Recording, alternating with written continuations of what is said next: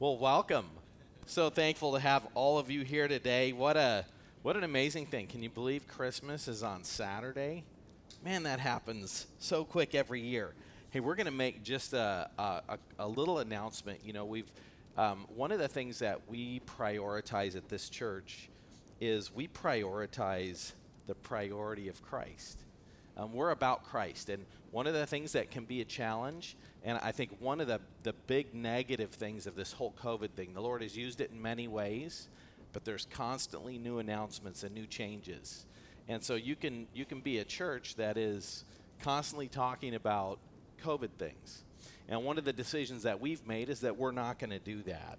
And um, this Second Corinthians 11:3 says, "But I am afraid that as the serpent deceived Eve by his cunning, your thoughts may be led astray from a sincere pure devotion to Christ.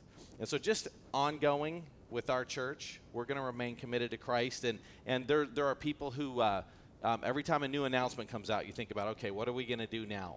Um, our church policy has been, and we're just going to leave it here, that we, we trust people to make their own decisions about what they want to do, how they want to respond to things. And so we're just really praying for and encouraging people to decide what they want to do. So when it comes to all those policies from this point forward, um, we'll, we'll give you, we'll let you know if there are any specific directions. But for the most part, um, if you want to wear a mask, wear a mask. If you don't want to wear a mask, that's between you and the Lord. And so um, we're going to just leave that there. All right, let's talk about the focus of today. Um, we are, uh, in this Christmas season, have been talking about giving the greatest gift. And uh, Christmas time can be a time that we are so busy and we can be so occupied with so many things that we forget that the greatest treasure in all of life is Jesus himself. The Apostle Paul says that, that I count everything as loss in view of the surpassing value of knowing Christ Jesus my Lord.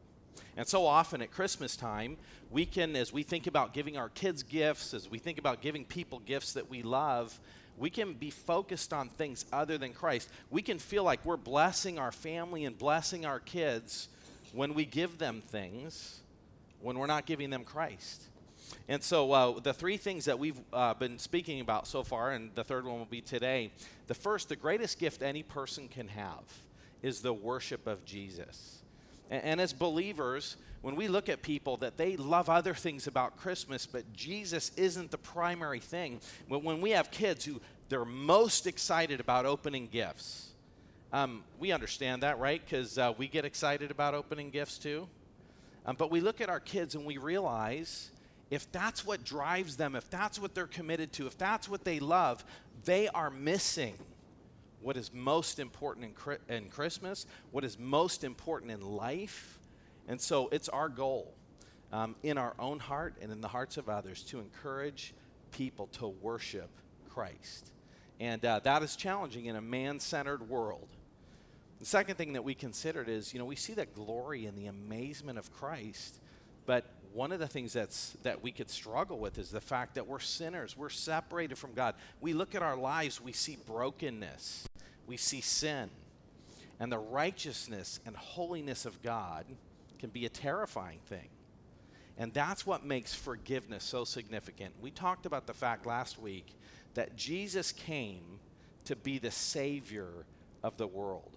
And the most amazing thing about the fact that Jesus came to be the Savior is that you can't mess that up because Jesus did it. God Himself provided something that we couldn't provide for ourselves, that we couldn't maintain. And so we have forgiveness. And one of the things that we need to recognize is that forgiveness comes not because we try to be good enough. Forgiveness comes when we recognize we're not good enough and we need Christ. So that's what we looked at last week.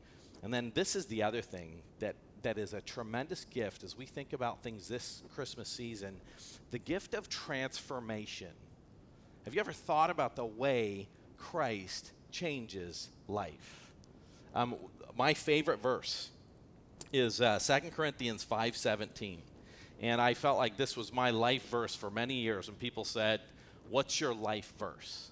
And uh, I, I lived as an unbeliever for the first 18 years of my life. And it's a blessing that it was only 18 years. But in those 18 years, um, my, my life was so sinful. There were so many things about my life that hurt other people. There were so many ways that I hurt myself with things that I did. And coming to Christ, one of the treasures is to think about in Christ, I am a new creature. Old things have passed away and new things have come. When you look at this world, don't people need transformation? Can you think of people in your life that their lives are just broken because of sin? Uh, just over and over, they bring pain and sorrow into their life. Over and over, they bring p- pain and sorrow into the lives of people who love them and who are close to them. Man, our world needs transformation.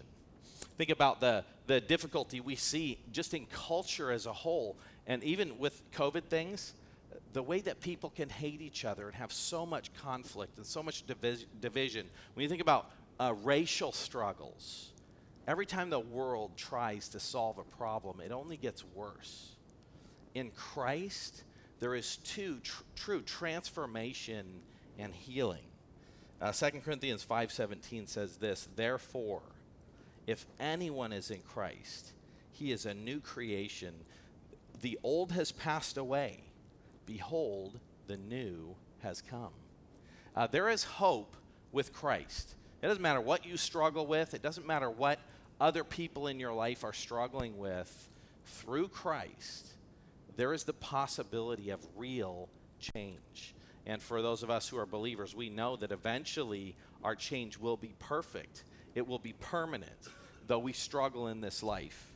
Um, we're going to be looking this morning, if you have your Bibles, open up to John chapter 1, verse 1 through 18. And we are going to be considering the fact that Jesus came into this world and uh, his Jesus came and he brings light, and that light is powerfully transforming. The light of Christ, we'll see in this passage, can be and is rejected by some people.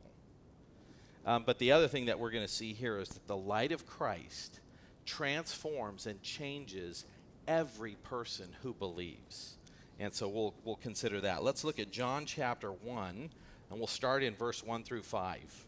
Now let's look at this.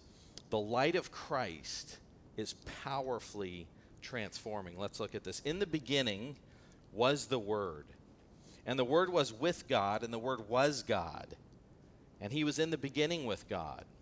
And all things were made through Him, and without Him was not anything made that was made it's, it's amazing when we come at Christmas time, we think about this human Jesus born to Mary.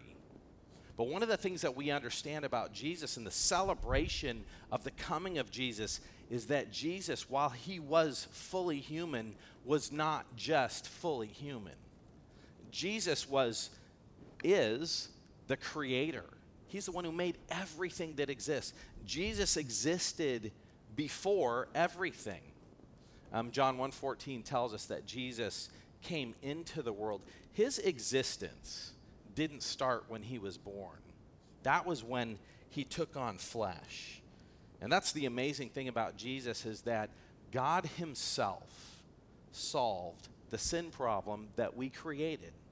Um, the second thing that we're going to see here, if we look at verse 4, is that Jesus provides life, spiritual life and light.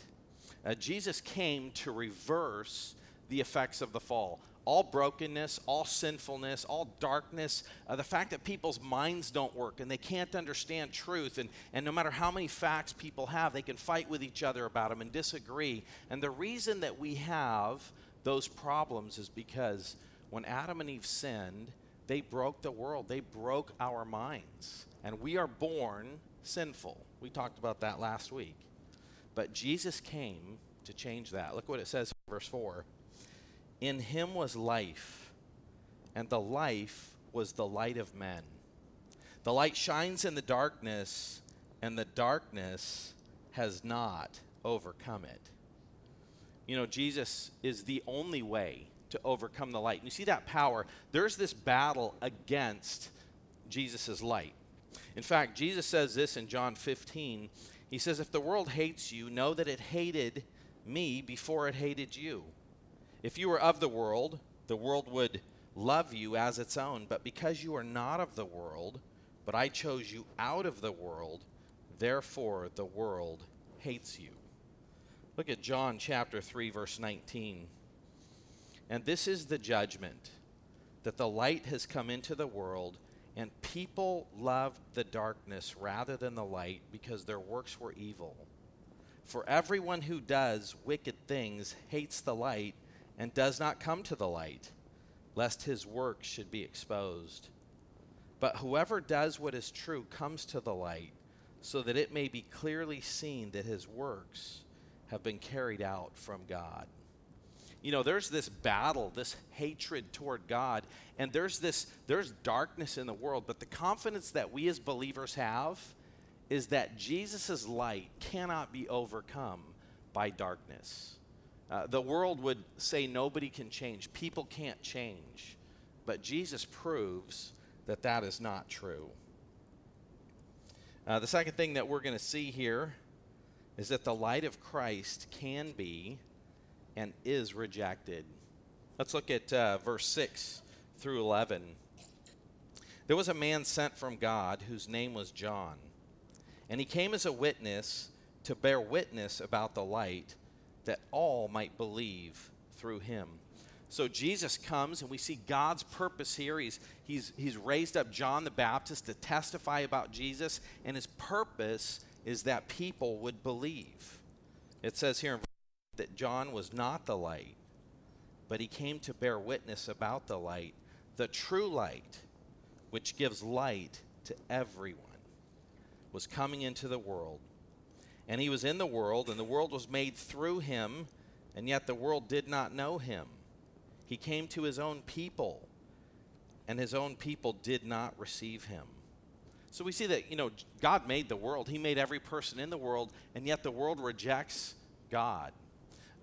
The, the Jewish people, the nation that God chose to be a light to the world, those Jewish people rejected Christ. And Jesus is, he's the true light. And so he's come. So, where is this light as we consider this? Um, how is it that everybody has light? That's one of the things as we think about the world, for us to understand that every single person in the world God has shined light in their heart. These are even the people that reject Jesus. This is what it says in Romans chapter 1, verse 18 to 21. It says, For the wrath of God is revealed from heaven against all ungodliness and unrighteousness of men who by their unrighteousness suppress the truth. Have you ever thought about that?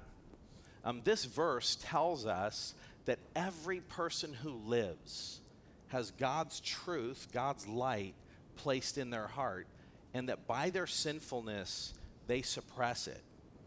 Um, it goes on, and it says in verse 20, For his invisible attributes, namely his eternal power and divine nature, have been clearly perceived. Ever since the creation of the world, the things have been things that ever since the creation of the world and the things that have been made, so that they are without excuse. For although they knew God, they did not honor him as God or give thanks to him, but they became futile in their thinking, and their foolish heart was darkened. You know, what, a, what an incredible blessing as we think about the brokenness of the world, as we think about the people that we're around, people who desperately need a transformed life that as we preach God's word, as we share the gospel with people, sometimes it seems like people, oh man, I, I, I, don't believe that. I reject that. We can feel like people are hopeless. But what this tells us is that God has put a knowledge in every single person's heart of what's true. And so as we share and preach the gospel, one of the things that we can have confidence in and that we could know is that deep down inside, every person that we talk to, knows that the things we're telling them are true. And, and so that's why we pray. That's why we ask God to transform hearts. And it's, you know, we can feel sometimes intimidated that we don't know as much as other people. But what a blessing to know that whatever the arguments are, however the conversation goes, that deep inside every person's heart, God has put a knowledge of Himself that this light that Jesus brings into the world is a light for everyone. It is a true light. And as we see people that reject Christ, uh, sometimes that can be challenging, it can be discouraging. And as we see that, we can have comfort that it is never too late for any person while they're on this earth. You know, think about the Apostle Paul. Um, as he's going around, he's studying the scriptures. Um, Jesus talked about the Pharisees, and he says, You study the scriptures because you think that in them you have eternal life, but it is these that testify about me. The Apostle Paul was a, a Jewish leader who diligently studied the scriptures, and he missed the whole point. And when Stephen was preaching, um, the Apostle Paul was there, and he watched this faithful man of God preach, teach God's word, teach the truth. And the Jews rejected him. They were so angry that they stoned him to death. And one of the amazing things in the book of Acts is that it tells us that while Paul wasn't there throwing rocks at Stephen, Paul was holding everybody's coats while it happened. Paul watched this faithful man who loved Jesus be stoned. And when Paul saw that, he wasn't convicted. Uh, he didn't fall down on his face and think, oh my goodness, we've killed this righteous, innocent man. The Apostle Paul saw that terrible thing happen, and his desire, that inspired him. He thought, oh, that is so great that they stoned Stephen. I want to do this more. And, and that actually inspired Paul to go get letters to go persecute the church. And Paul traveled throughout the land trying to persecute and kill Christians. In fact, that's why Paul was headed to Damascus. And do you remember what happened on the road to Damascus? Um, Jesus intervened in the Apostle Paul's life, and, and he, he shows himself to Paul Paul goes into Damascus. Paul ends up becoming a believer. And what's amazing is that the second half of the book of Acts is talking about what Christ did, or what, what, uh, what Christ did through the Apostle Paul. It is never too late for anyone to change. In fact, when the Apostle Paul is standing before Roman leaders as he's on trial, one of the things that he does is he talks about his testimony is he says, This is what my life was like before I met Christ. And he talks about the way he persecuted the church. And then he says, This is how I met Christ. And he talks about um, that meeting on the road to Damascus. And then he says, And this is what my life has been like since. Paul was incredibly transformed. And though people reject Christ, it is never too late. And so, as we are approaching um, this Christmas season, and as we're thinking about our kids and their heart for the Lord and the people that we're talking to, it's important for us to know that God's placed a light in every person. We're not starting from the beginning, we're not starting with a blank slate. We start with every person with a, with a knowledge of God inside their heart. And we're trying to bring that to the surface, and we're praying that God would soften their heart and their mind so that they would see who Jesus is. Let's look at John chapter 1 verse 12 through 18. And this is the amazing thing is while there are many who do reject Christ, there is true transformation available for everyone who receives Jesus and who believes in him. Let's read verse 12. This contrast, this hope, this good news. But to all who did receive him, who believed in his name, he gave the right to become children of God. Verse 13, who were born not of blood, nor of the will of the flesh, nor of the will of man, but of God.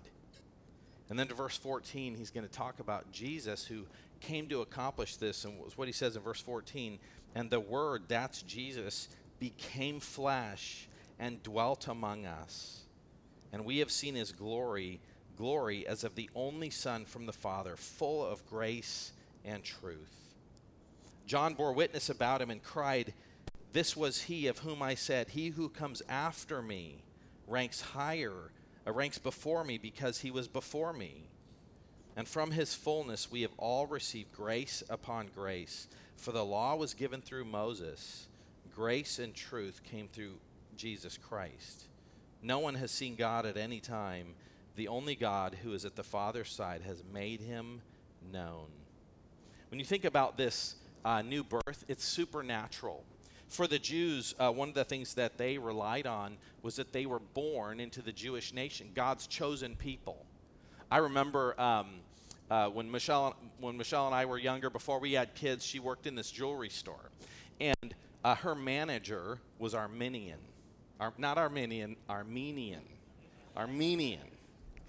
And uh, I remember we were talking, and he was just telling me, "Oh yeah, I'm Armenian," and and so and I just wanted to talk to him about the Lord, and that was one of our goals. Every time Michelle had a job, that was a connection. I'm a pastor in a church, but when she had a job, it was awesome because we would make friends with everybody she worked with, and that was our purpose was to share the gospel. And so in one of our earlier conversations, I remember just saying to him, "So, um, you know, what do you think about God? What's do you have any kind of a religious view? Like, wh- where are you?" And he says, "I told you, I'm Armenian." And I said, "Well, okay, I know, but I'm asking you, like, what are, what are your religious beliefs?" And he says, "Armenians are Christians." We're all Christians. And, and that's one of the things that I found in multiple conversations with Armenians is they don't they, they view the fact that they were born Armenian that makes them a Christian. That's what their Christian heritage is. There are people who years ago, and I don't think this is true today, I don't hear it much, but when I was younger, people used to say, Oh, yeah, I'm a Christian, I'm an American. And people associated Christianity with being an American. You know, this is the crazy thing. Salvation doesn't come through blood. Uh, people are not saved because they're born Jews, God's chosen people. People are not saved because they're born into an Armenian household. And did you know that um, people are not saved because they're born into a house with Christian parents that go to church? See, while we can understand that, sometimes we can think, oh no, people are in our family, our kids are on our family, and we need to know that nobody is born a Christian. That's not where your kids start, that's not where anybody starts. It doesn't come through our blood. It goes on, and it says, um, who are born again, not of blood, um, not of the will of the flesh. You know, that's personal desire. You know, people don't, um, th- they're not born, they don't go into the, the kingdom of heaven simply because of personal desire. Um, that, that's not where our flesh takes us. We can't save ourselves. Uh, he goes on and he says, not by the will of man. Okay, so your kids aren't born saved. Nobody's born saved. But what do we do as we're ministering to people and encouraging people and as we think about our kids? Can we make anybody else be a Christian? Can you take your families and friends and really force them into it? Can we make our kids pray a prayer? Can we make our kids do things? I remember uh, when I had just become a believer, one of the things is my eyes had been opened. All of a sudden, I saw life for what it was. And, and I just decided I have a bunch of friends that I go to church with, um, grew up with these guys, and guess what? None of us were saved. We all went to the same church. We all went to the same Sunday school class. We all spent time together. Our parents all liked each other and they all hung out together. And while none of the parents knew we weren't saved, I remember going to church and having people at church go, Roger, you are such a promising young man. God will do wonderful things with you. And I would sit there, it was Sunday morning, and I'd spent the night, uh, the night before on Saturday night drinking. And my goal was to get home before my mom woke me up for church. And so I'm sitting there still intoxicated from the night before. And these people at church, you are such a wonderful man. I wish more people were like you. And I used to just think there, man, if you had any idea what was really going on here. And so I become a Christian. God opens up my eyes. I see salvation for what it is. I see the emptiness of a life apart from Christ.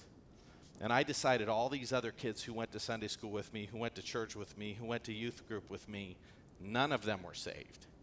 And I decided I am going to I'm going to help them see what God has helped me see. And I remember the conversations I would have with them and just pleading with them and talking to them about um, the emptiness of a sinful life and the blessing of following and obeying Christ. And, in a short period of time, none of my friends wanted to be around me. And I realized you can't make somebody be a Christian. I remember my dad was very intellectual and had all these arguments uh, apart from Christianity. He could, he could really debate. And so I go away to Bible college and I'm taking philosophy and I'm taking all these classes. And, I'm, and as I'm in college, I am learning all the answers to his arguments. And so I remember going home one summer and just having a conversation with him and saying, Dad, you always raise this objection. Let's talk about it. And then I overcame that objection. And then you always say this, and let's talk about it. And then I overcame that objection. And after overcoming all of my dad's objections, he didn't become a Christian. He lived for years without a relationship with Christ. And even then, I realized that you cannot force another person to come to Christ. That is a work of God in somebody's heart. I remember praying for my dad for years, and I got so frustrated, I just quit praying for him. And uh, probably about five years before my dad became a believer, I was studying this passage and I just started praying, um, God, save my dad. God reignited this fire in my heart to pray for him. And one of the incredible blessings in my life were the things that God did in his life to bring him to salvation. Every time my dad had a heart attack or a stroke, I used to pray, God, give him more time. And at a certain point, I said, Well, that prayer's not working because the Lord keeps giving him more time, but he's not getting saved. And eventually his time's going to run out. And so I started praying, God, do something with the time he has left. And I started praying that God would change his heart. And that's what it's talking about here, where it says that in verse um, 18 or 12, where it says, But to all who did receive him, who believe in his name, he gave the right to become children of God, who were born not of blood, nor of the will of the flesh, nor of the will of man, but of God. Have you thought about that? That God is the one that reaches into hearts.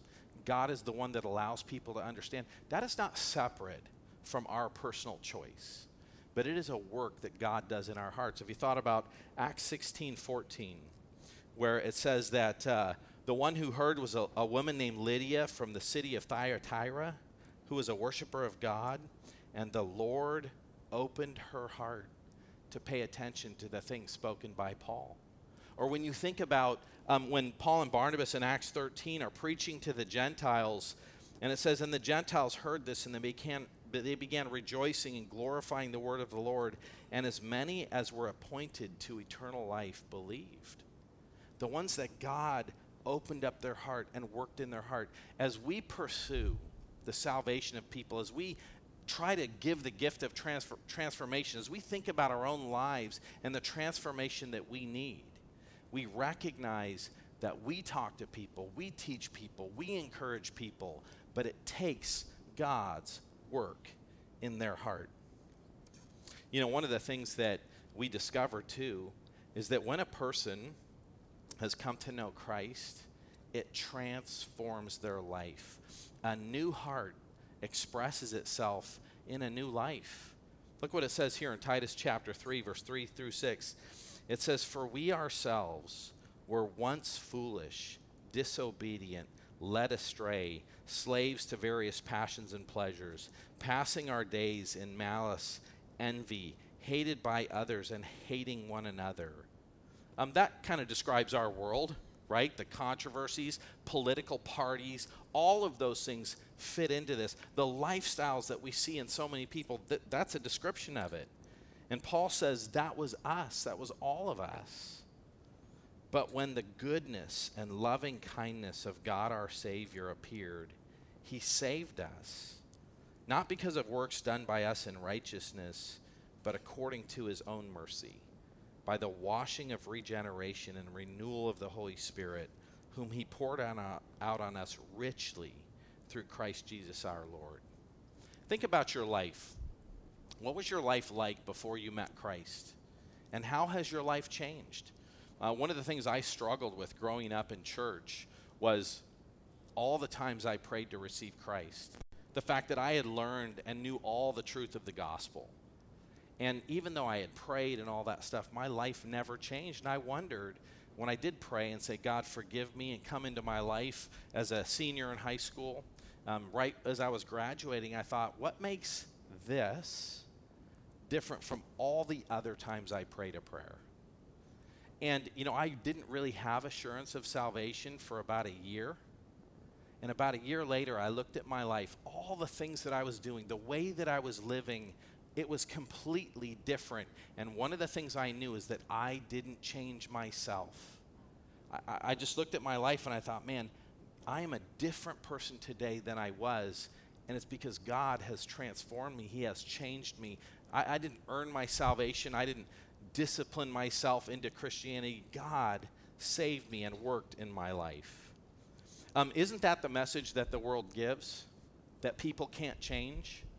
Uh, think about this next passage 1 Corinthians 6 9 through 11.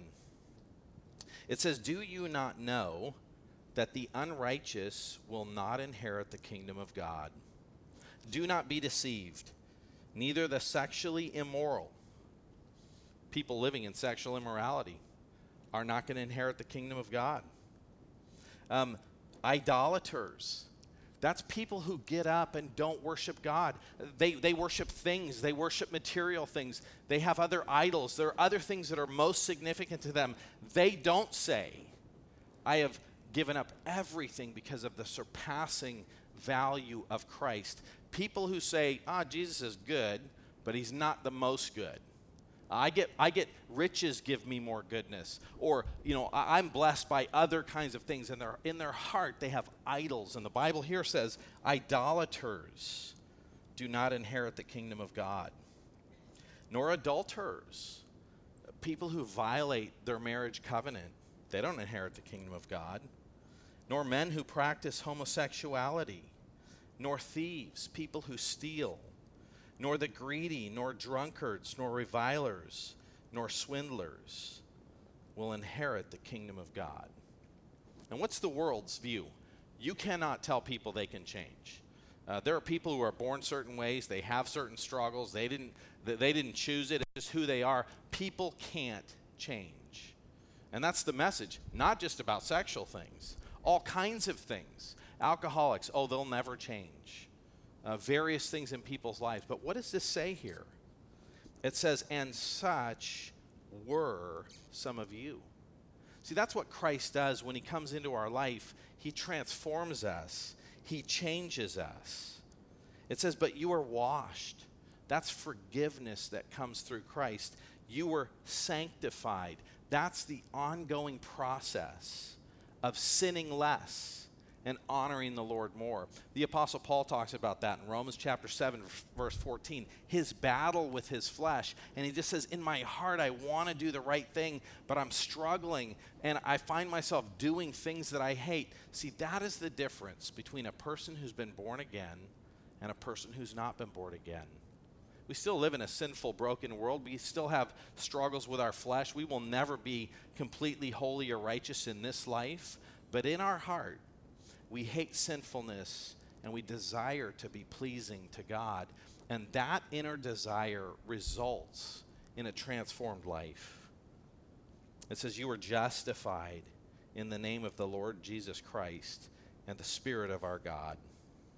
You know, not only can Christians change, but when you become a Christian, you do change. Bible says this in Ephesians chapter 2 verse 10. It says we are his workmanship created in Christ Jesus for good works which God prepared beforehand that we should walk in them. God is helping us and preparing us to live righteous lives. Romans chapter 6 verse 2 says, "How can we who have died to sin still live in it?" Um, when God saves us, he transforms us. When we think about Christmas gifts, we think about what we should be pursuing, the most valuable thing in our life, the most valuable thing that we could ever give anybody is to invite them into a relationship with Christ so that their life could be transformed, so that they could worship Jesus more than anybody else, so that they could take their sin to Christ and be forgiven and be regenerated and be renewed. That is the most blessed thing that we could bring into anybody's life. And we don't do that by ourselves. We are a tool that God uses, but that's what we need to be praying for. And that's what we need to be thinking about in this Christmas season is to communicate that God came to save people and to regenerate them and to give them new life. Now, Christmas is a wonderful time for us to do that. Let me pray for us. Lord, thank you so much for your word. And God, I think about the way that you have transformed so many people's lives. And Lord, we struggle with things, and the people that we know struggle with things, and yet, Lord, in, in you, it is possible to change, it is possible to grow. And Lord, as we look around at people who are living life without you, they're in darkness. Um, they worship other things. They, they don't have you as their greatest treasure. God, I pray that you would help us to communicate that to them, that they would see a transformed life in us, and that, Lord, they would want what they see. We ask that you would help us with these things in your name. Amen.